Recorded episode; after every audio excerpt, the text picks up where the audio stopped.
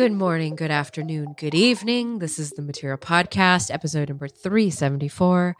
I am your sickly host, Florence Ion, and I'm joined here by my healthy co-host, Andy Anako. I Hi, can, Andy. I can vouch for that. She's she's she's brave as hell. She's like Camille. She's like Violetta. She's mm. she's she's coughing discreetly into a hanky and hiding from the, her party guests the I fact that it's be. streaked with blood. Yes. I might be. I'm going to try really hard not to irk out our editor with my mouth sounds on this podcast. But I really missed you guys. I missed you, Andy. I missed yes. Jim. I missed everybody last week. Um, I did not have COVID. Yay. Um, I don't know. I before I get into what's been going on, I just want to let you know, Andy, because I'm always thinking about you. Today I thought about you because... very specifically, I was in the Berlin subreddit um, because that's where I'm at in life right now. I've been on Reddit a lot. I know. that's that's how you know it's rough for flow. And somebody asked, where can I go to get dressed up? Me and my partner want to go and get dressed up and go do something fancy. Because in Berlin, for those who don't know, while it is a European city, it is a very like gritty... techno, like chaps, uh, you know, frisky, like fetishes, like that is what Berlin is. Um, it it is it says that too in like the guidebooks. Like you go and buy travel books from the bookstore, and it'll tell you like, by the way, all the sex clubs, and you're yes. like, okay, the, cool, man. The, the movie living. Cabaret did not lie. You're saying, yeah. So. Uh, why was Flo thinking about Andy related to this? Well, Andy, because somebody said go to the opera. And I was like, oh, yeah. It's like, of course. Because when you want to get dolled up, you go to the opera. Yeah. That's, that's, or you go during Halloween like Andy, and then you, you go and cosplay. That's that's that's very that's very relevant because I, I, I promise you that I still I saw haven't your dis- Instagram. Yeah, exactly. I mean, I still, I mean, I, uh, I I don't I don't want to take up too much time from the intro, but yeah. So um, I've I've decided that if I am going to go and cosplay again this year on Halloween uh, at Met Opera, I have chosen another. Like science fiction slash fantasy cosplay where it would suit the same rules as last year, where if if for people who are not aware of this character, I would not get a second glance. However, if you had any familiar with this character, that I want to get people like, even if they're like sixty-eight years old and like, you know, members of the opera board pointing at me in awe and going, dude. And so there are three items, only three specific items that oh my are, God, he's doing it again. that are you're gonna do it again. I'm I, I, doing I have, it again. I've, I have not decided yet. I just I just and the want thing is, their... when I found out what you did last year, I was like, that is so easy. How did I not piece it together? But you make it so hard, and that was what is the beauty of your cosplay. I yeah. will say. So, the, so there was there was there were three items, three signature items I would have to have outside of just plain clothes, but you know the right plain clothes. I got the first one because I was able to get it super, super cheap on eBay. It would have been one hundred eighty dollars new, but I've managed to find one secondhand, vintage, super, super cheap. So that wow. I bought like a few months ago. That was a crime of opportunity. And then this was, I felt as though this was going to be a, a, a small tipping point because there's a certain item that I was trying to find, but I could not find. And then I found on the uh, on some sort of replica uh, replica pop props forum or some sort of cosplay forum, someone had found that uh, I, I needed I needed a scarf that looked exactly certain right. And mm-hmm. you're thinking Doctor Who, but I'm going to tell you it's not Doctor Who. And so someone found, hey, there is this company that like makes scarves for like schools and colleges and stuff like that. And they have a wide selection, but they also have like an online like make your own scarf tool. And so okay. you can actually des- you can actually specify what pattern you want, what the colors should be. And he said, I've managed to get them to replicate this exact scarf, and it was not that it was not that expensive. Although I had I had one uh, I had one false start because uh, I had decided that like this this scarf, even have it custom made and shipped to me from London, only cost like a little bit less than sixty dollars. I forgot I forgot that how weak the pound is against the dollar these days. I'm used to it being like. Uh, oh, yeah, one point seven, right. one point six. And so I, I I had instead bought on eBay a collegiate style scarf that was not even close, but it would it would be evocative. You'd have you wouldn't you you would if you had remembered this character, you'd only remember that he wears like a collegiate style scarf. If you did not remember exactly what kind, it would pass fine. And fortunately, thank God, so I bought this like as a, as a buy it now, just as a, okay, well, we'll have this and it'll be done. Mm-hmm. I had, and thank God, uh, I got an email, I got a message from the seller bending over backwards, like, I'm so sorry.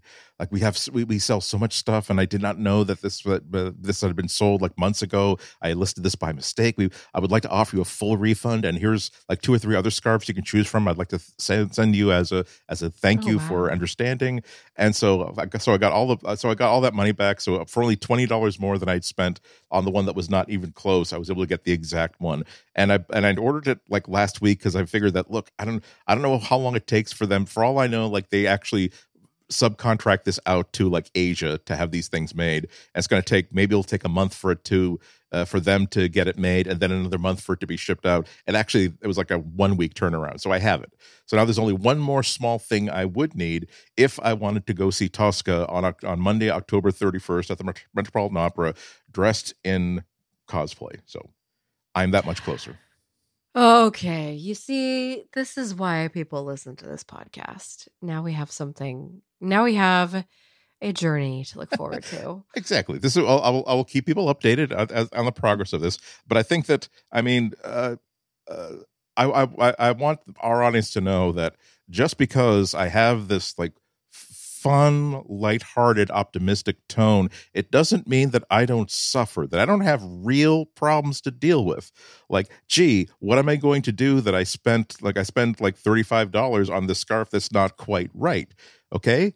And I mean, I had to bear through that. I had to accept that that the, the how hard life can be sometimes. Okay. Because I, I I really went through a process with that. And I finally had to say, you know, my Lord would not forsake me. He would not have given me this burden if not for the fact that he, she, or whatever thought that I could persevere through it. And by gum, I persevered through this horrible test of the soul, this this like the, straight out of the book of Job, of having to deal with not having a scarf that was quite right. Are you setting me up right now? I'm, Are you setting me up I'm, for the segue? I'm I'm setting you up for the segue, and also uh, and offering sympathy in advance that people will think, oh my God, Andy is absolutely pathetic. Flo, Flo, Flo is much, much stronger and much, much more more resilient than Andy is. He he thinks he suffered because he got a scarf that was not quite right. Folks, let's get personal real quick. Uh, I just got out of a week and a half of hell caretaking for my family. Last week I was solo parenting. Um, and I got sick from the child who brought something home from the school, which is why I was not here on the podcast, because I lost my voice. I got very sick in the in the throat talking area, which is one other thing that I do with my living. So besides typing. Um So that's why I was not here last week. That really sucked. Um, and then it just so turns out that the other parent brought home an extra visitor mm. by the name of Sharona. I don't, I'm giving it a lot of, ni- I'm being very nice by giving it yeah. A, a nice name, and, and, and B, not just calling it the Rona, because that's also that's came into not giving house. It its particular name, because we don't want to get the explicit tag. It is it is earned a certain name, particularly in your house. Yes. Um, it's been awful. It's been awful. It's been terrible. People have been sick. The child got very sick again. So she's been nonstop sick for the last two weeks. Uh, she had a Hundred plus degree fever for a couple days Yikes. consecutively, and yeah. that really, but it wasn't like high enough to take her to the E R. That that was the real annoyance. Like I had talked to the doctors and everything, because thank God for the year twenty twenty-two and being able to email a doctor, uh, because you can't go in because everything is awful. Uh, it's very hard to go to the doctor and and get things looked at. So you just have to hope that your problem can be solved through an email. And so everybody's just been kind of waiting out at home. We're just bunkering together. And Andy is literally the first other adult I've talked to all week. Uh, it's been a lot. It's been a lot. And the thing that was really a lot through all of this, though, is that I had to write the Galaxy Fold review. And I was going to have it a lot sooner. I had this like really great sprint planned for how I was going to tackle all these new devices that Samsung sent me to cover for Gizmodo. And I had this great schedule picked out, and, you know, I was, I was going to get it all for you before it went on sale on August twenty-sixth, which is tomorrow, which is the day that this podcast will be publishing. Uh, but that's not happening. Instead, the only review that I was able to put together was the Z Fold four.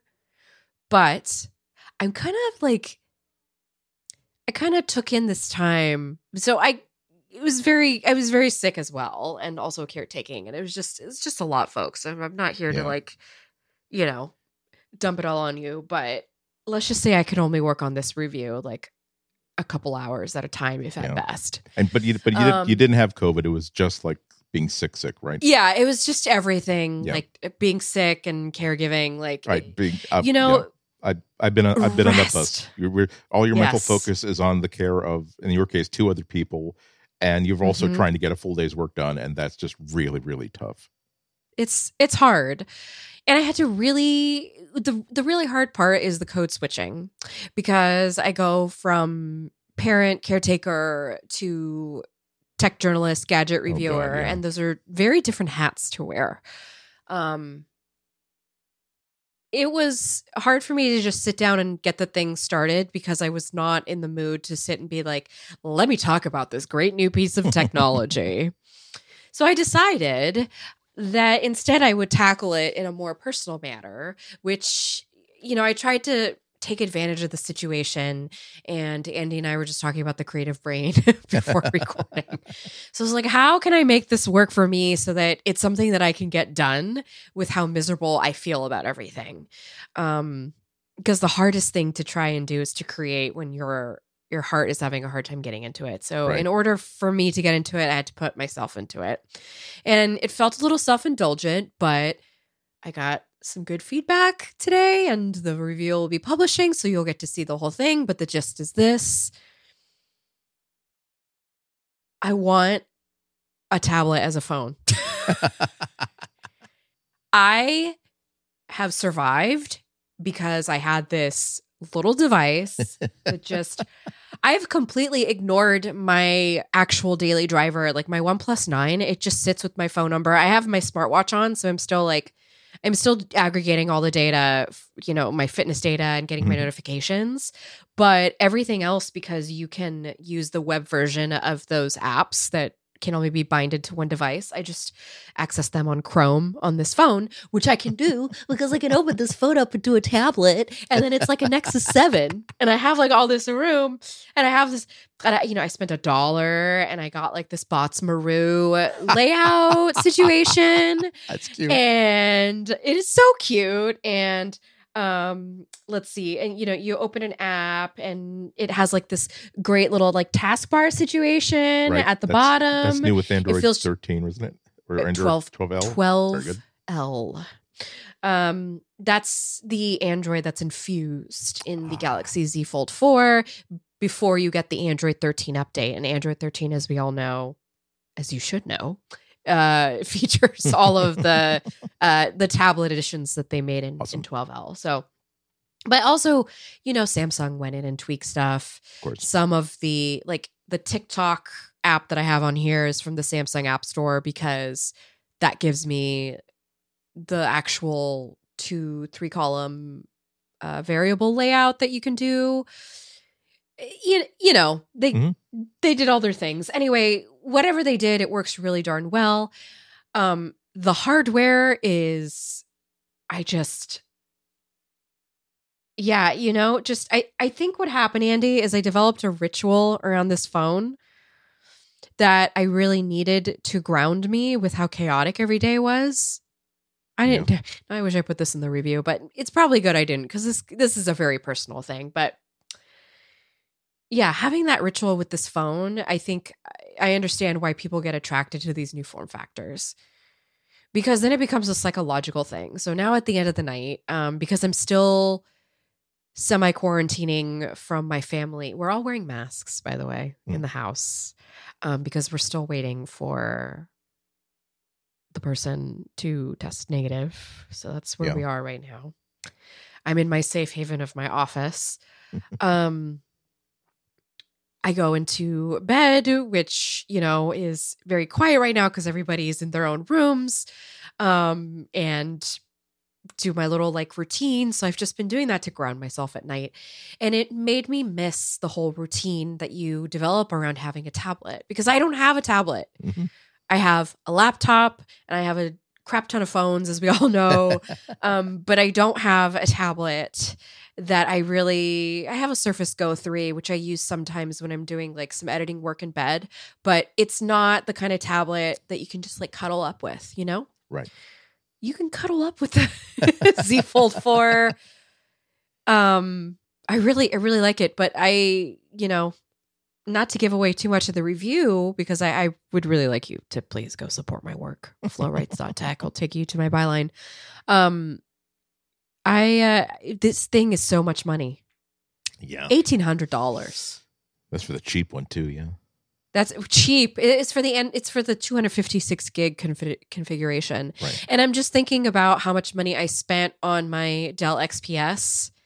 And this, I bought this as, you know, my quote unquote work truck is what I call it. Right. Like you buy this for work, and I plan to use it for a very long time. Whereas I don't know that I would have that kind of longevity from this device. By the way, I've only had it for a week and a half and already has scratches and yeah, like boo-boos on it. It has that plastic uh, screen cover because it's folding, yeah. It's not... So the screen... Okay, yes, the plastic screen cover on the inside, correct. That does have scratches already on it. Mm. Just from like, hello, I've been caretaking for people and a toddler. You've been using it like a phone and or tablet. How dare you? Yeah, so already in a week and a half that happened. I'm not just... I decided to just like go for it. Let's let's review this thing and put it through its paces. We're not going to just treat it like a very delicate little potato. Sure. It's, you know, um, and and then also there is a little. You can't see this if I show it to you because yeah, there's not enough lighting with the webcam. But there's little fraying on the hinges. Really? And so the rest of the device is covered in what Samsung calls, um, oh, I forgot the ar- armor aluminum. Armor aluminum, something mm. akin to that. That's your armor. It's a little scratchy, I guess. Oof. So, not to mention, by the way, every predecessor to this had the bubbling up of the screen on the inside. So, like, there yeah. are still manufacturing things, but God, I really developed an emotional attachment to this phone over the last week and a half. yeah. Yep. It's well because like that's it. I, I hate to be uh, uh, melancholic or overly lyrical, but it's like this. This when you when you unfold this tablet, it's your it's your sole window to the outside world. Where hey, look, there's a world a of entertainment point. And things to read and news and and videos and has that have nothing to do with taking care of a sick kid and this and uh, and uh, and and a sick spouse and like oh, and all the yeah, it's.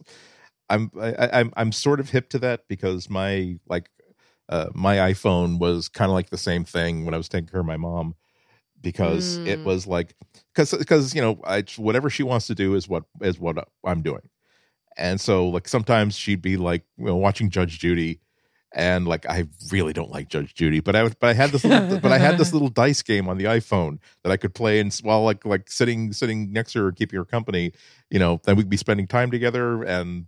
If I needed to, again, this little window to a world that I'm familiar with that has nothing to do with having a sick mom. It's like I could play, I could, I could exist through this phone, which well, and also message through people and friends of mine that I couldn't see physically for you know for that year and whatever. So yeah, no, I'm I'm I'm very hip to that, and I think I can't wait to, to read your review because that's that's exactly the sort of like journalism I really really like because there's there's going to be a hundred different. Uh, reviews that are like, hey, well, can, can, can Samsung recover from the first couple of major stumbles? Can it possibly be worth one thousand seven hundred ninety-nine dollars? We're going to take a look in, yes. in Saul's next video. It's uh, you really have to come up with a perspective of here's what it was like to use it in a certain week. uh, the uh, I'm going to explain. I'm, I'm in this in this review. I'm going to explain that it was a very very unusual week, but maybe that's a week, and maybe that's a good example of how a device like this really stands out. I mean, that's that's exactly the sort of valuable stuff that uh, that a, a point of view delivers to a review. So I can't wait to read it. Well, thank you, Andy. I also just am feeling a little like, are we not sick of hearing the same things over and over again? I'm not trying to shade people out there who do a very great job of covering like the business of this industry and how these devices fit into like the general zeitgeist. And just, you know, obviously it is very important for us to know things like spec versus spec and software difference versus software difference. But we really need to talk more about how we're using the devices yeah. as very stressed out people, because that is what we are a society of. Like, we cannot keep forgetting that we're still living with this pandemic. Like, yes, it has evolved. It's very different than where, where it was when it first started. But we're st- like, my life was so disrupted because of this virus that is still looming around. Yeah. And what happens when your life is disrupted? Like, the last thing you need is something new coming in and disrupting it. But that did not happen with this phone, because I was sort of able to like go in and get more out of it when I needed it. So like, oh God, I have to write this email. I need to take care of this email. Instead of me rushing down to my computer in my room where I can comfortably sit at the desk and do the whole thing with the mechanical keyboard, I actually found that I could type out an email two-thumbed on this tablet device, and that the keyboard app was actually able to count my taps, even with like my manicure that I need to get like redone. You know, it's it just nice. Like these little... You know what I mean? It's just, these are things that I, that were missing for me. So I hope that it can resonate for somebody else out there, because that is, that's how I look at these things. Um, and now that's why I'm wearing, I wasn't, I'm not now because I, I need to take a break. That's why I was wearing two smartwatches today. So it, it really is a lot though, wearing two smartwatches. Like, kudos to those of you out there who cover fitness devices, because because I feel like I feel like a superhero. Yeah, like, Wonder Woman. Like, things are gonna pop out. Ka-poing, I was ka-poing, gonna say yeah. Wonder Woman. Yeah. Yes, yes, yes. Uh, well, well, well. Um, before we get into the show this week, I also just want to tell Andy that I've somehow refound comics. Nice. In the newspaper. Just wanted to let you know. Like, what, what triggered this? I remember that I pay for the San Francisco Chronicle, and I have a tablet now on loan from Samsung. Yep. And so I started doing the crosswords at night. I was like, you know what? I have this app, and it looks really nice on this form factor. I should probably take advantage of it. And um, uh, we have to have another discussion about the comics, though, another time, because I have some concerns about some of the content. We, we we can have a good conversation about that. This is, I, I've managed to, in in my ongoing and endless quest to become a better human being than I am today, mm-hmm. I have excised every single example of like hate watching, hate listening, hate whatever from my life. I used to watch Family Guy every week because I hated it. I kind of enjoyed oh, how I kind of enjoyed rough. how much I hated it. And but too much. Uh, in my defense, it used to be like on between. Uh, The Simpsons and Bob's Burgers, so it's like mm-hmm. I, I kind of I, I've I, I would basically play the game of let's see without without even trying to like uh, contain my emotions. Let's see if if it will even get me, if anything in this episode is going to get me to even smile a little bit, let alone laugh. And and I I realized that that was not a positive thing. That was not, if I had an ideal vision of myself that I'm I'm striving towards, that is not part of that portrait, and I wanted to excise that. However, there is one comic strip that I still I have to admit that I, that I hate read, but it's, it's not so much hate reading so much as I'm just fascinated by like the chess like moves that the artist slash writer of this comic strip engages in to elevate the level of badness of this strip. That it's not like He doesn't he doesn't work at it. It's not like he's he doesn't care about it. It's not so he's like voice off the writing and the art on other people. It's like he basically feels like, hey, I'm going to start. It's not it's not enough that I start with a bad idea. I have to figure out the worst way of executing that, and also a way where it makes absolutely no sense within the context of this strip. And we so we can talk about that later. So that's that's the only thing. That's the only thing that I, I unfortunately I'm not I'm not paying for the access to the strip. It's not like I'm you know devoting like one burrito a month of of of, of subscription fees right. to to to hating this. And I don't hate the strip. I'm again I'm just it's it's like when it's like when you see a, a, a when when you see someone who's trying to carry like uh, all of their like they're they're they're at the beach.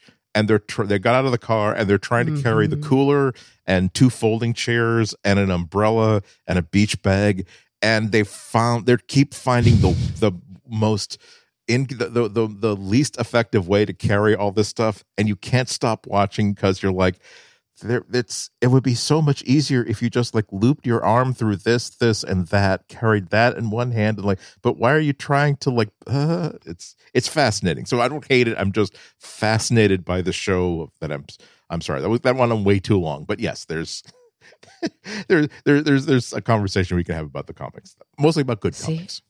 We just I just want to inspire everybody to want bonus episodes from yeah. us. So please, folks. Uh, write in. Write in. Let them know what you want. You want to hear us talk about comics. Um, actually, we are going to talk about Google today because this is what this podcast is about. Indeed, yes. Um, and hitting very close to home, we're actually going to start off talking about how Google had a big COVID outbreak in its Los Angeles office. That's actually a pretty big headline this week, so we're going to get into that. And speaking of big headlines, we're also going to get into a very, I'm just going to say it, very disturbing trending story that came from the New York Times this week, which is how a dad was flagged as a criminal by Google for uploading naked photos of his son to his personal Google Photos account. It's going to be something. Mm. Um, I yeah, I, I've been waiting to talk to Andy about this. So yes. That'll be, stay tuned for that. Uh, we're also going to give you some updates on Google Maps and uh, how the search will now label health clinics that provide abortions, you know, because of the whole Roe v. Wade mm-hmm. being overturned thing. In case you forgot. Oh, and also in case you forgot, by the way, there's also still a war in Ukraine, just to keep things on the up and up here in this episode. Uh, but Google is launching an experiment to curb the anti-Ukraine misinformation in Europe. And uh, we're going to tell you what they're going to try and do overseas with the Eastern Europeans. That's coming up next. That's going to fix everything. I'm, I it's got a really good feeling everything. about this. Mm-hmm. But first, a drink of water. Well, I'm not going to lie. When I saw this headline come through, I thought, oh my God, is this where it came from in my household?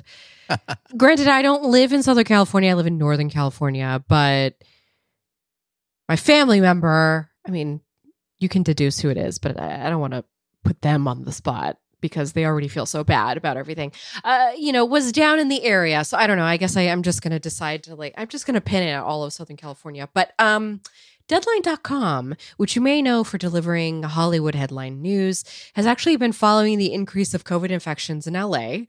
Uh, Deadline is kind of a trade, quote unquote, paper. So it's like where you read about who's starring and what, and blah, right. blah, blah. And so that's why they're tracking this, is just to kind of like keep a thumb on what's happening in the industry. Well, they figured out that Google's Venice headquarters and its campus at Playa Vista recorded the greatest number of new infections in L A County last week. And this is according to the county's COVID dashboard. As a side note, by the way, I completely forgot that I still haven't changed my exposure notifications from New York. Did you know that you could do that, by the way, on your Android device? No, I did not. You can go into the settings and change it depending on the state that you're in, in case you need to change those exposure notifications, as a side note. Hmm. Side note. Um, with over three hundred infections, Google beat out American Airlines and the T S A at L A X. And that is pretty alarming, considering that Google workers are not shouting at people to put their stuff into bins. um, But in all seriousness, it did. When I saw this headline, I was thinking, Andy, how, how, how, how? By the way, I looked at the Playa Vista campus on Google Maps before we started recording, and I have to say, it looks very much like the Mountain View campus. It's, I mean, it's supposed to be pretty cool. It's, uh, they, I guess, Google bought or leased the hangar where Howard Hughes yes. used to house the the Spruce Goose. And so mm-hmm. it, was, it was it was another one of those, hey, look, let's make let, let's invest in this huge, huge, expensive piece of real cool. estate and spend a long time like renovating it, and just in time for people to not want to come back to our office work because of COVID, because of exactly the, the story that we're talking about right now. Yeah. Those two hundred eighty infections, by the way, that were part of the three hundred represent about fourteen percent of the Playa Vista campus's two thousand workers. Yeah. Which is a, a not... It is a not insignificant number.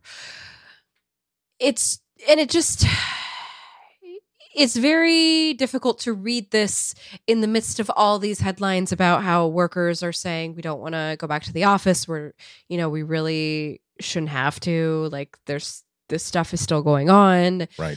Um, I would have probably had more to say, except that I have. I've I've worked through a lot of anger this week already on this topic. Yeah.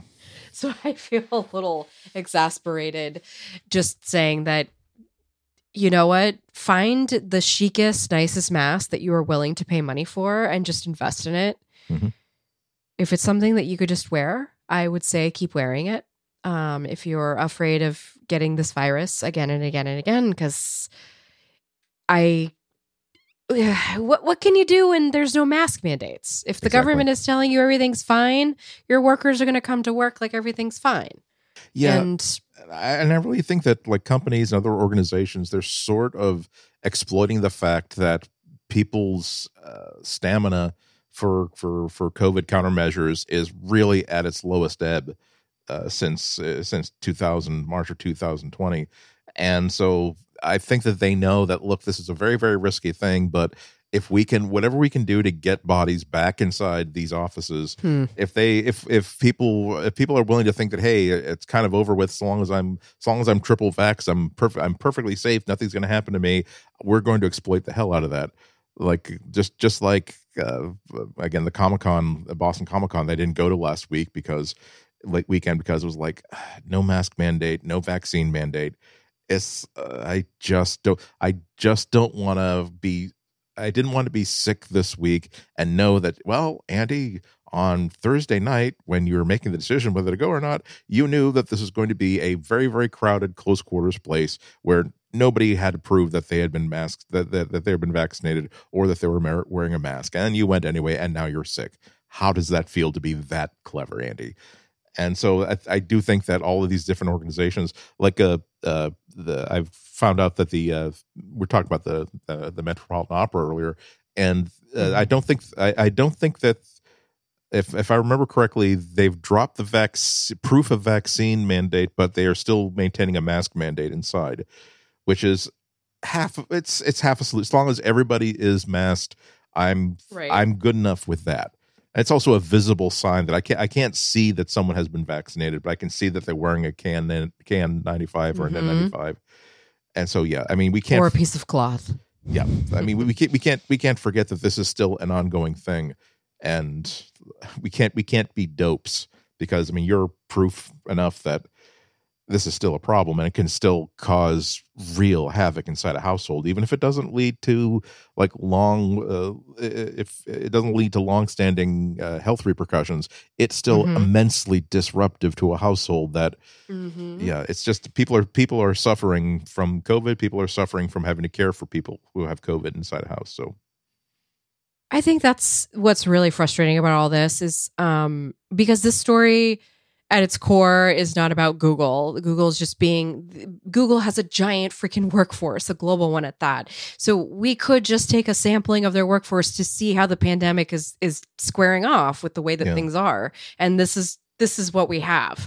This is an anecdote that we have of how this is going. Yeah. And I, I, I just feel like we should probably move on because yeah. I could sit on this forever about how frustrating it is yeah. living in this oh, I'll, I'll, I'll, I'll, reality. I mean, I'll, I'll, all I'll say to close this off is that it, you have to ask yourself, well, fourteen percent of your workforce in this campus has has is positive for COVID.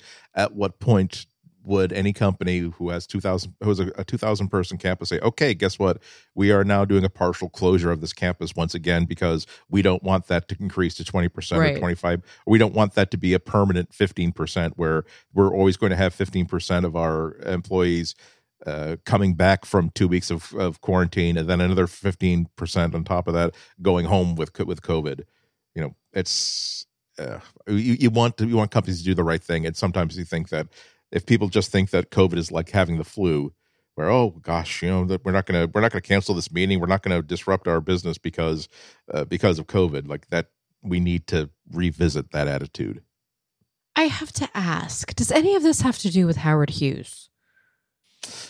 Uh, meaning that maybe he still has some of those uh, uh, pee-filled jars like hanging around, and maybe that's causing a health problem. That'd be more of a I more mean, of flies than uh, than COVID. I just, you know, I'm very into the whole, like, uh, the spirits floating around Hollywood and the, uh, I mean, I, you know, everybody knows my theory about Marilyn Monroe haunting me and my Pixel three. um. Anyway, anyway, that's for another day, another time. Uh, now we're going to get into even more serious business. So we're going to do a uh, content warning right here. And anybody who's got kids or puppies with sensitive ears in the car, maybe you want to listen to this later. Uh, it is kind of intense. It was a very intense story to read. I'm going to be very honest. The headline of the story on the New York Times is, "A dad took photos of his naked toddler for the doctor. Google flagged him as a criminal." Um, now, this story is important for several reasons. It's important because it helped It's helping raise a lot of questions about just how Google is using private content on its servers, how it's scanning these things. Um, it's also giving us an, a glimpse into how tech companies are scanning for evidence of C SAM. And I would like to refer to it as C SAM just to kind of help offset Right. what the word is, but just for those who, the uninitiated, uh, the world stands, the word stands for child uh, sex abuse material. So um, it is not called P O R N. I would like to just do a teachable moment here. We're not yeah. using that anymore. We are saying C SAM. That's what it is called. That I think, I believe Apple used that in its documentation when uh, this conversation started last year. Um, and By the way, that's also why this conversation started, because Apple had started scanning for this kind of material on its servers. Um, so this happened to a specific parent here in the Bay Area in San Francisco. He was trying to get his Google accounts and data restored after Google flagged a photo that he had uploaded of his son's private area. Um, again, I'm just saying that to like make this easier to digest for everybody, but he had taken those pictures as uh, medical evidence for the doctors, because as I talked about earlier, just on this podcast, like you can email doctors, you send them pictures. You're like, what the heck is this rash on me? Yeah. Why is this bleeding? And they will tell you because, you yeah. know, they his, had to work um, on cadavers. And, so, and, like they've yeah. seen everything. Exactly. And, and and his doctor had actually like asked for, he, there was a, a rash or redness or swelling, possibly an infection. Mm-hmm. That he described to his to uh, his child's doctor, and they're like, "Okay, well, send me a picture, and I'll I'll I'll take a look at it. Maybe you don't even need to come in." Uh, and yeah, and the doctor basically said, "Yeah, that's definitely an infection. We'll, I'll, I'll I'll send an electronic prescription for antibiotics and everything, and everything cleared up just fine." Right. So thankfully, the child was taken care of. But what was completely, totally obliterated was this Google account, because so the photo was automatically synced to the parent's Google Photos account. And that's where it was flagged as possible C SAM. Google then examined the entire contents of the accounts, flagged an additional image as problematic, and then forwarded the evidence to the authorities. Um, they also closed the parents' access to all of his Google accounts, services, and data. So everything from Gmail to Google Docs to, let's say, Google Voice, he had it all shut down. Yeah. And if you think about it, think about your Google account right now, how much of a key that is into your life. Um, me, I've been using my Google account since college. That is lifetimes. I've lived lifetimes since then. And for me to lose access to all that part of myself would be absolutely devastating. Yeah. Um, and that's why this story became such a big headline, is because of how devastating it was. Yeah. I mean, lose, this, lose, losing yeah. all of your photos, all of your contacts, all of your calendar stuff. Also, he had uh, his cell phone service came through Google Fi, so his cell phone service oh, God, was shut down, yeah. which meant that when he tried to, when he tried, so that also meant that the, all, all the uh, second factor uh, authentication codes that mm-hmm. all of the other services used was tied to that phone number and that account. So now he can't get verif- verification to log into all of his other accounts. It was just an absolutely uh, Armageddon sort of situation for him. Yeah. S F P D, by the way, did investigate this, and they determined that there were no crime was committed, but Google is still refusing to reinstate the parents' access despite an official letter from S F P D. Um, yeah, it's uh, Google then defended their C SAM detection procedures, explaining that before taking actions, the images flagged by algorithms are also viewed by human inspectors. By the way, I've met people who do this for a living, and it is yeah. these people should be given all of the mental health absolutely uh, resources that they need, because this is like not it's tra- an easy it's, job. It's trauma inducing to see the, some exactly. of this material. All yeah, material. and they and they're trained to identify the signs of infections and other possible medical conditions that would indicate that this photo was taken for diagnosis and not as a C SAM content. Uh, but regardless of that, it was still brought through. Um, companies like Google do have a legal obligation both to proactively scan their internet-facing services for C SAM and to forward any suspicious content to the government for further investigation. Uh, this is all part of Section two thirty of the Communications Decency Act. Thank you, Andy, for putting this in here. And it's one of the conditions of the protections against being held responsible for user-generated content hosted by its servers. So this is just a private company that was doing what it was instructed to do by the government and just doing what it needed to do to keep itself from getting into hot water automatically. Um, okay. So there, there are two big issues here. Um, first of all, this case illustrates kind of the danger of the scope of these uh, C SAM detection algorithms.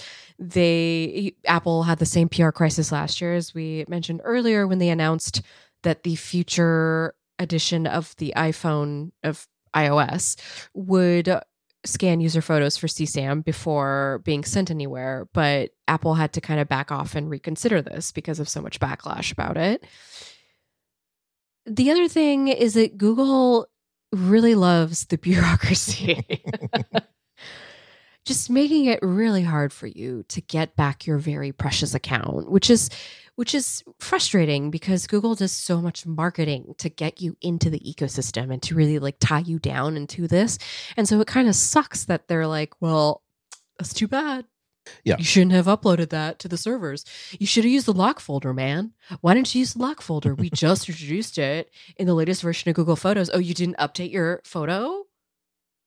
Okay. Sorry, yeah. Andy, I mean, you were gonna say? Yeah, no, you're right. And it's, and it's not even like that. It's that we've, we've, det- we've detected C SAM on your account. We are shutting down all your account access. And then if you should, well, actually, no, actually, I actually have a letter from the San Francisco Police Department saying that they did investigate. They found they... said there was absolutely no no evidence of this, so I assume that you're going to be restoring my account access. Like, no, we're not. Like, oh, well, can I appeal this? No, you can't. Like, well, who can I talk to? I'm not giving you any email. There's no email address to email. There's no phone number to call. Essentially, uh, outside of a, outside of, of, of a lawyer and a one hundred thousand dollars budget, there is a mm. brick wall that they put up once they make a bureaucratic decision that you cannot pass through. We talked about I talked about this a while ago when uh, one of my unused uh, Gmail accounts got like deactivated, and it wasn't as though like, well, we, we, because there was suspicious activity on the account, we, it was shut. Your account was shut down. Like, what kind of suspicious activity? Like, And it's there. There was nothing in the email that said here is exactly what was what was suspicious activity. I asked for, well, if you want, you can ask for a, uh, and you can appeal this decision. Okay, great. I'm going to send a, I'm going to send an email to this, and almost immediately got an auto, what looked like an automated response that yeah, we're not going to restart your account. And again, no, like there's no one to talk to, no one to ask. It's like, no, we're we are going to make it impossible for you to possibly follow up on this in any way, shape, or form. We don't want to be bothered because we've made this decision, and now it's easier for us to totally ignore you, no matter what the merits of your defense are.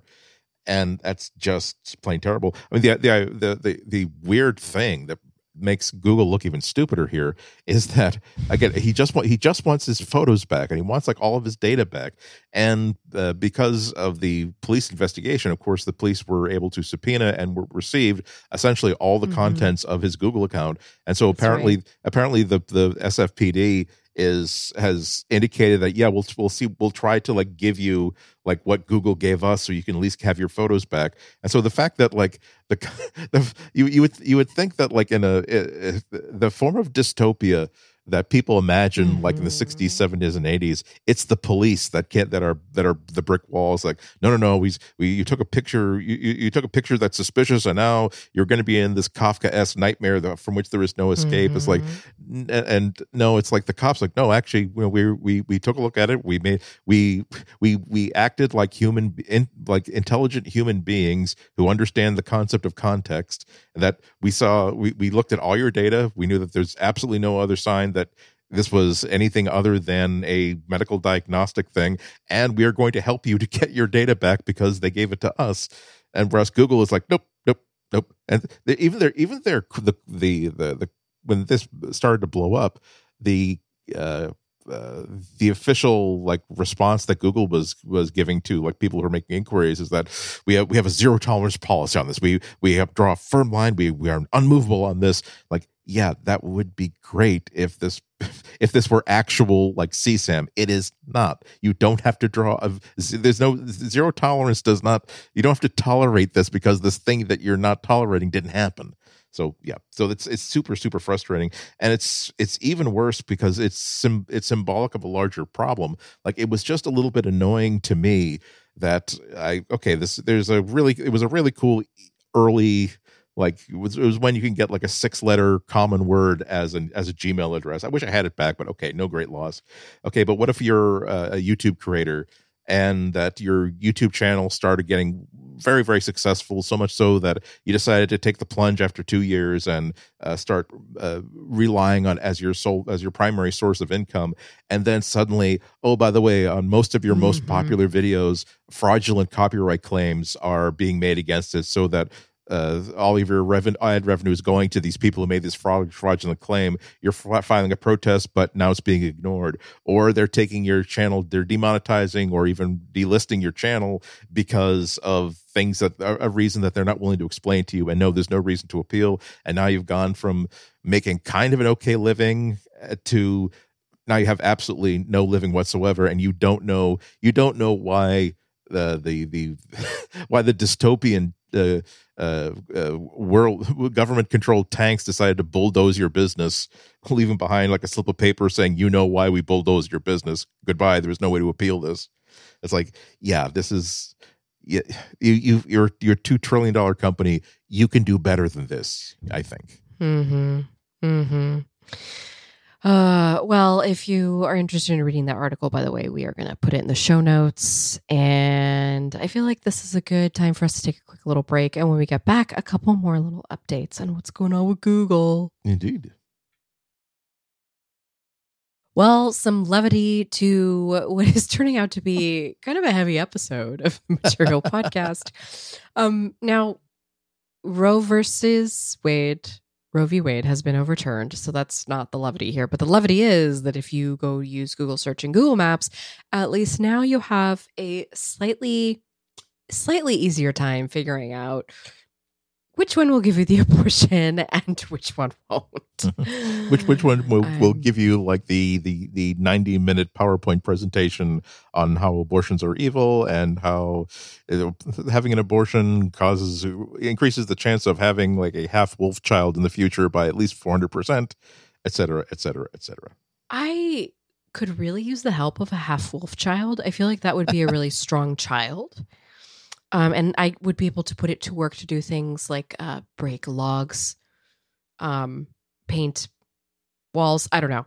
Uh, as, well as, anyway. as, as well as as soon as you know, at a, uh, I think that wolves, like at a young age, are able to like stalk and kill things. So they could, instead of having mm, to like cook true. and feed for it, you could just like you know unlatch the the, the doggy slash kitty door, so they can just oh, let themselves out. That's great. Come back, come back, give just get get out the wet wipes and like wipe the blood off of his fur. You know, that's so great. See, Have, and, and you have some see? time to itself while it's out hunting. See, exactly.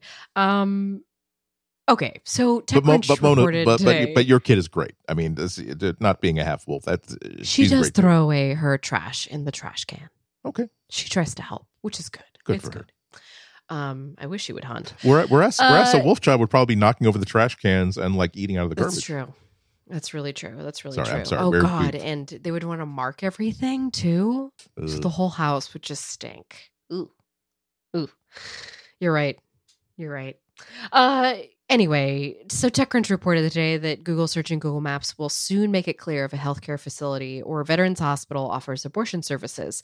Um, the presence of the label "provides abortions," quote unquote, means that Google has positively verified that abortion services are available at this location.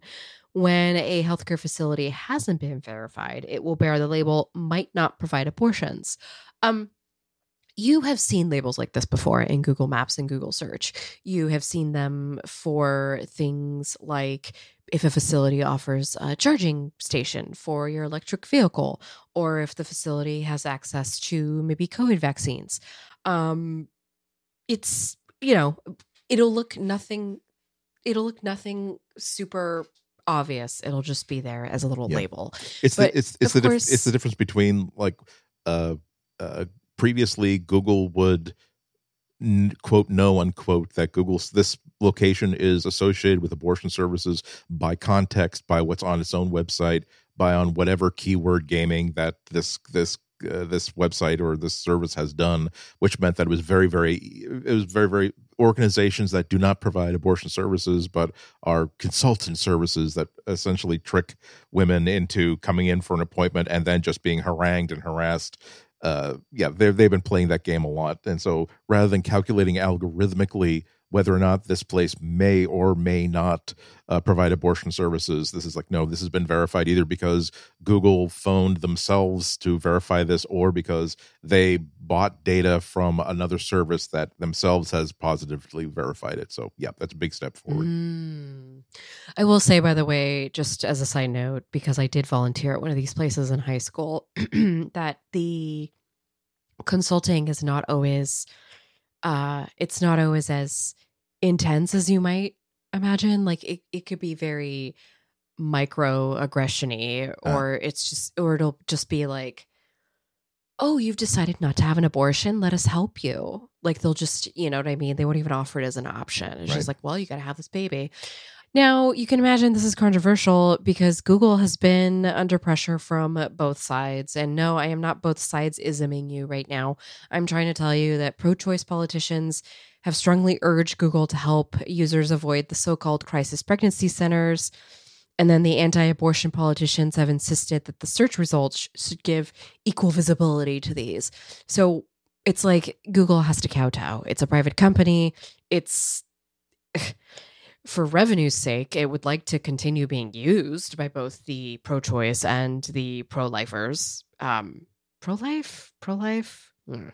Anti-abortion. Yeah. That's what I meant to say. That's, That's what I meant to say. Sorry, I had to figure that one out in real time. Um, the there's actually been some reporting from Bloomberg and The Guardian that have just sort of shown the scale of this problem. Uh, you know, a tenth to a quarter of the top search results for abortion clinics refer you to a crisis pregnancy center instead of a legitimate abortion provider. And maybe in a state like California, that doesn't seem like such a big deal. But in a state in the middle of nowhere where these clinics are few and far between, it is the difference between a life-changing decision. That's what it is. And, uh, you know, I'm glad that it, this little piece of code is being added. Okay. Yep. I'm, I'm glad. Uh, I should also add that Googlers have been protesting the fact that travel allowances um, for those who need to go to another state for abortion services have not become available to Google contractors. So it's nice to see that there is some show of solidarity from the full-time workers to yeah. the contracted workers who don't have the same protections, don't have the same health insurance. I think um, we're going to see a lot more of that in the yeah. private sector. It's, it's just another way that Google contractors, even though they, just like Apple contractors, just like Facebook contractors, they do the exact same jobs as full-time employees. They have I Ds, different colors. They show up and do the exact same sort of work, the exact same hours, the exact same days out of the week on s- projects and jobs that are just as high profile as full-time Googlers, but somehow they are treated really like second-class citizens in every definition of the way, including that if Google says, hey, we're going to be taking care of our employees, we're protecting it, we, we've acknowledged how dangerous it is that that this situation exists, but don't worry, we're mitigating it. But people who are working through contractors, who are employees in every definition but name, you're on your own. Like, okay, that's not right. Yeah. Oh, well, should we go to the war in Ukraine? For more good news. Listen, folks, I promise next week we'll do something. Uh, maybe we'll do something on Android thirteen. Okay. I know that that like came out, but like nobody has it. Let's be real. Um, three people have it. Me, Andy, and you. Yeah, exactly. Yeah, that's it. So it's, um, we'll, we'll talk about it. We'll, we'll, we'll come up with something fun. But right now, let's let's get back to the serious business. Now, Google has actually launched a campaign. It's, a, excuse me, an experiment to help curb anti-Ukraine misinformation in Europe. This is a very interesting thing, okay? Um, I'll tell you why I think this is interesting after I tell you about it. So Jigsaw is the name of an Alphabet subsidiary that tries to solve sociological problems through technology. Very Google-y thing to do. This often involves trying to solve problems that were also partially created by other Alphabet subsidiaries, like our favorite child, YouTube. Yes. Anyway, so Jigsaw is launching this pilot program to kind of help and quash online disinformation. The idea is to try and be proactive about tackling the problem by inoculating the audience with special YouTube videos that explains how disinformation campaigns work. So think of it just like Just like a, um, a political campaign ad of sorts, right? Like maybe not as, maybe not skeevy in that way, but this is how I'm picturing it in my mind. The campaign will help tackle disinformation in Poland, Slovakia, and the Czech Republic about Ukrainian refugees. And according to a Reuters report, the YouTube clips will run in advertising slots on Google's YouTube and also in other platforms like Twitter, Uh, TikTok, and Meta's Facebook. I keep forgetting that the company behind Facebook is Meta now, by the way. They are all aiming to help people identify emotional manipulation and scapegoating in a news headline. Now, the pilot program is based on research in which seven different audiences were exposed to these disinformation videos, including a group of adult Americans.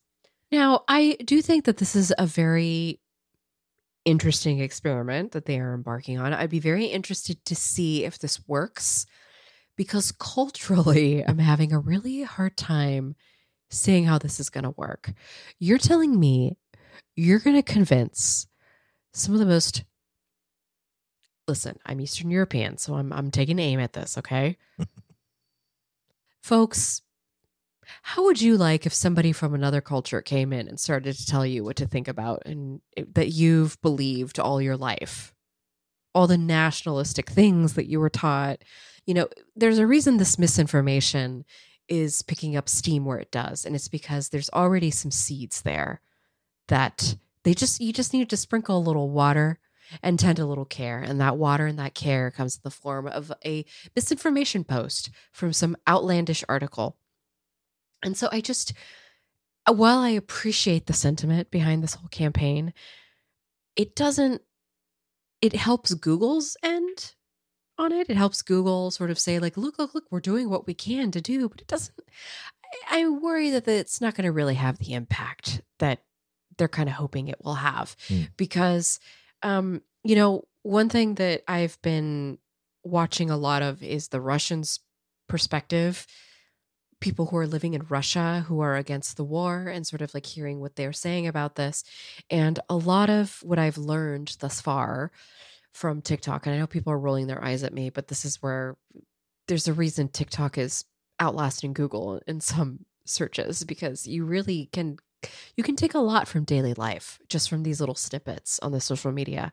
And the thing is, it's very frustrating for people who are against the war because their families, they watch the news that tells them one thing.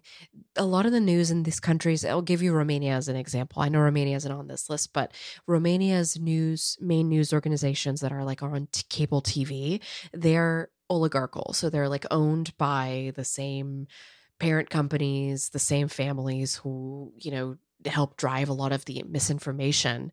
And you're driving it nationally because it's just like a part of the national news. How are you going to combat that with a YouTube ad campaign? Hmm.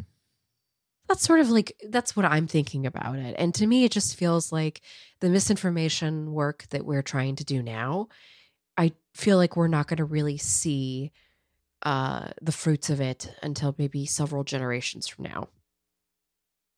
I think you're right. That is my theory. Yeah. I, th- I think that makes sense. Um, I'm, I'm interested to see how this plays out.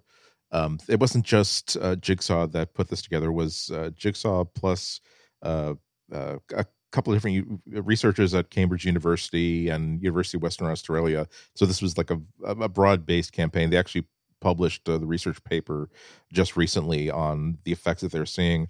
And you're and you're also absolutely right that if the perception is that, hey, look, you got this American company that is essentially wagging its finger, rightly or wrongly, at another culture, saying, oh, well, we know, don't worry, we don't blame you. We know that you're just too ignorant to appreciate that you're being lied to here. We're here just to set you straight and give you the tools against those awful, awful people of your government and your society that are trying to. Mm-hmm. I mean, but uh, uh, on the broader sense, though, if this is something that they choose to roll out everywhere, you know, um, they they come in the form of like short animated videos that are just mm. informational and content that come come across kind of like in, as part of like the ads that you get loaded up. And it would be very, very interesting to me to see like what happens if that is j- just just like uh, it's been so long since I've watched like actual broadcast television, but occasionally you'd get public service announcements. And and they'd be very, very, and if they're like on kids' televisions, like, oh, there's, there's some of the commercial ads have to be devoted to like actual educational content. So you have to learn, hey, here's how to brush your, Snoopy and the Peanuts Gang are going to teach you how to brush your teeth for the next thirty seconds. And you pick up certain things from that.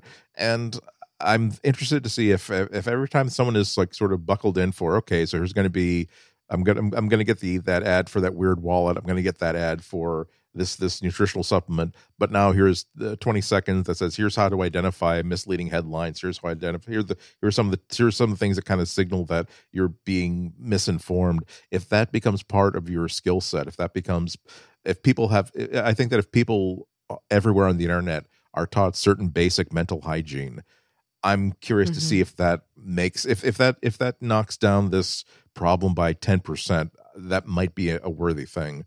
But you're absolutely right. If it just hmm. becomes, if it just becomes, if they decide that, don't worry, we're going to deploy this in uh, this place where we feel as though people are backwards and ignorant, as opposed to, yeah, we got those people in the United States too. I or or have you missed have you missed the news by the last two presidential elections and Congress and the Senate in general? Um, I I think that that would be acceptable. I think that they're only focusing on these uh, these three areas right now because it's a pilot program. It's not something they're willing to roll out just yet.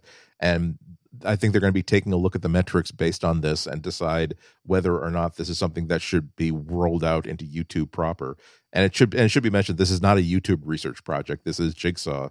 And again, their whole mandate, they've been around for like six years now. Their whole mandate is they have like super, super PhDs for like so, society observers and yes. technologists that are saying, how can we how can we solve problems in society using technologies, uh, technology? And to me, that like makes me go, yeah, that's often how you wind up subjugating lots of other people on the planet by saying, don't worry, we will, we're, we're not going to ask you, like, what problems are you having with education in your part of this country? We are just going to send you free, we're going to build this one hundred dollars laptop for all of you, because if you just give all your students laptops, I'm sure that this will fix itself. Like, no, what, what we need is like actual buildings. And we need like roads so that people can get their kids from their homes to these schools. And like, but thank you for the laptops. They are, they're colorful and they make nice drink coasters. But other than that. It is worth noting, by the way, that these videos use apolitical animations. They don't tackle like certain things that are misinformation. So they use pop culture references from Star Wars or The Simpsons to explain how manipulation tactics work. Um, that could work. I could see that working. I could see that working. It, they should just roll that at Comic-Con. Speaking of inoculating the American public, yeah. I'm just saying, if you come to the American public and just say that, like, it's okay that there were women of color in Star Wars. Right. You don't need to complain about it on the internet. Yeah. Yes. Th- yes. Th- they're going to be, they're going to be black hobbits. It's going to be okay. You'll get over it. No, no, it's not a travesty. Wait, is that what people are pissed off about now with the new, is, is that real? Yeah. There's the new Lord well, of the Rings, every, well, ev- Amazon. Everywhere. That's, that, that's what happens everywhere. It's like they, they cast like a, a black actor or an actress as a hobbit and suddenly, oh my God, that's totally wrong. Right. And I, and you know what? I, I, I can, I know this is going off on another topic, but it's, I, I can sort of like, understand that sort of reaction, because when like uh, when Tuvok was on Voyager, and I'm like, wait a minute, but the Vulcans, not only have they always been like white actors painted to maybe made up to look like they might have a, a small green skin tone, so the same skin tone, but also they always cast actors who look like they could be related to Leonard Nimoy. So they, they always, it, you're casting a very specific type of, of look as Vulcans always, like for like thirty years. And now there's a black Vulcan, and at and like, yeah, so uh, there, there is some like, you know, uh, part of my brain that says, I don't understand where black Vulcans came from. Uh, but then again, that's the nerd part, like of of of the brain talking, saying, "Well, they cast they cast this an African American actor. They that they, they seem to like they seem to like what he did to the role. It's gonna be just fine. It's gonna be okay." And like, it's like don't don't be don't be upset that they cast a black actor as Johnny Storm in the, in the Fantastic Four movie. Okay, Michael, my, my, like my Michael Jordan was was absolutely perfectly cast. You'll get over it. It's okay. And no, it's not a sign of a larger problem of quote woke culture unquote trumping like all the traditions and the and the higher logic. There is no higher logic. We're making up a universe in which people stretch like rubber and turn into fire. You're upset that this character is black instead of white. I think you need an adjustment.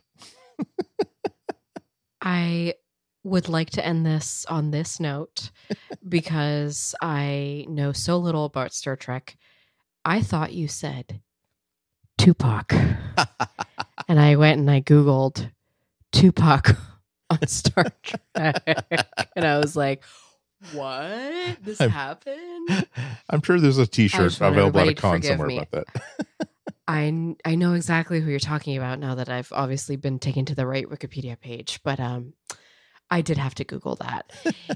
Eventually, sometime in my life, I will watch Star Trek. It's just, uh, it's a lot. It's I, a lot I, right I, now. I understand it's good again. I, I had to I had to sort of abandon it because it got really really like Voyager kind of broke me again for like I, I enjoyed the Next Generation, most of it, not all of it. See, that's where I, I want to start. I want to yeah. start with Captain Janeway because yeah. I feel like because I feel like I just I love a red-haired Russian. Yeah, well, and Jane and Janeway is a good candidate for like the best Star Trek captain ever. I'll and I'll okay, I'll I'll I'll, I'll I'll turn on my shot clock to make sure this doesn't turn into like a twenty minute bonus episode in in and of itself. The pro- the problem with Voyager was they started off with the most incredibly cool premise ever for a brand new Star Star Trek series, because every single Star Trek before that was about Star Starfleet is this really rigid, tight ass, highly bureaucratic you know, rigid like military structure uh, uh, organization. So, okay, so, and where they're always talking, oh, well, we have this prime directive we have to follow, and oh, well, we're going to have to, like, we, there's this treaty that we have to observe, and blah, blah, blah. We have to, we have to escort this ambassador to this person.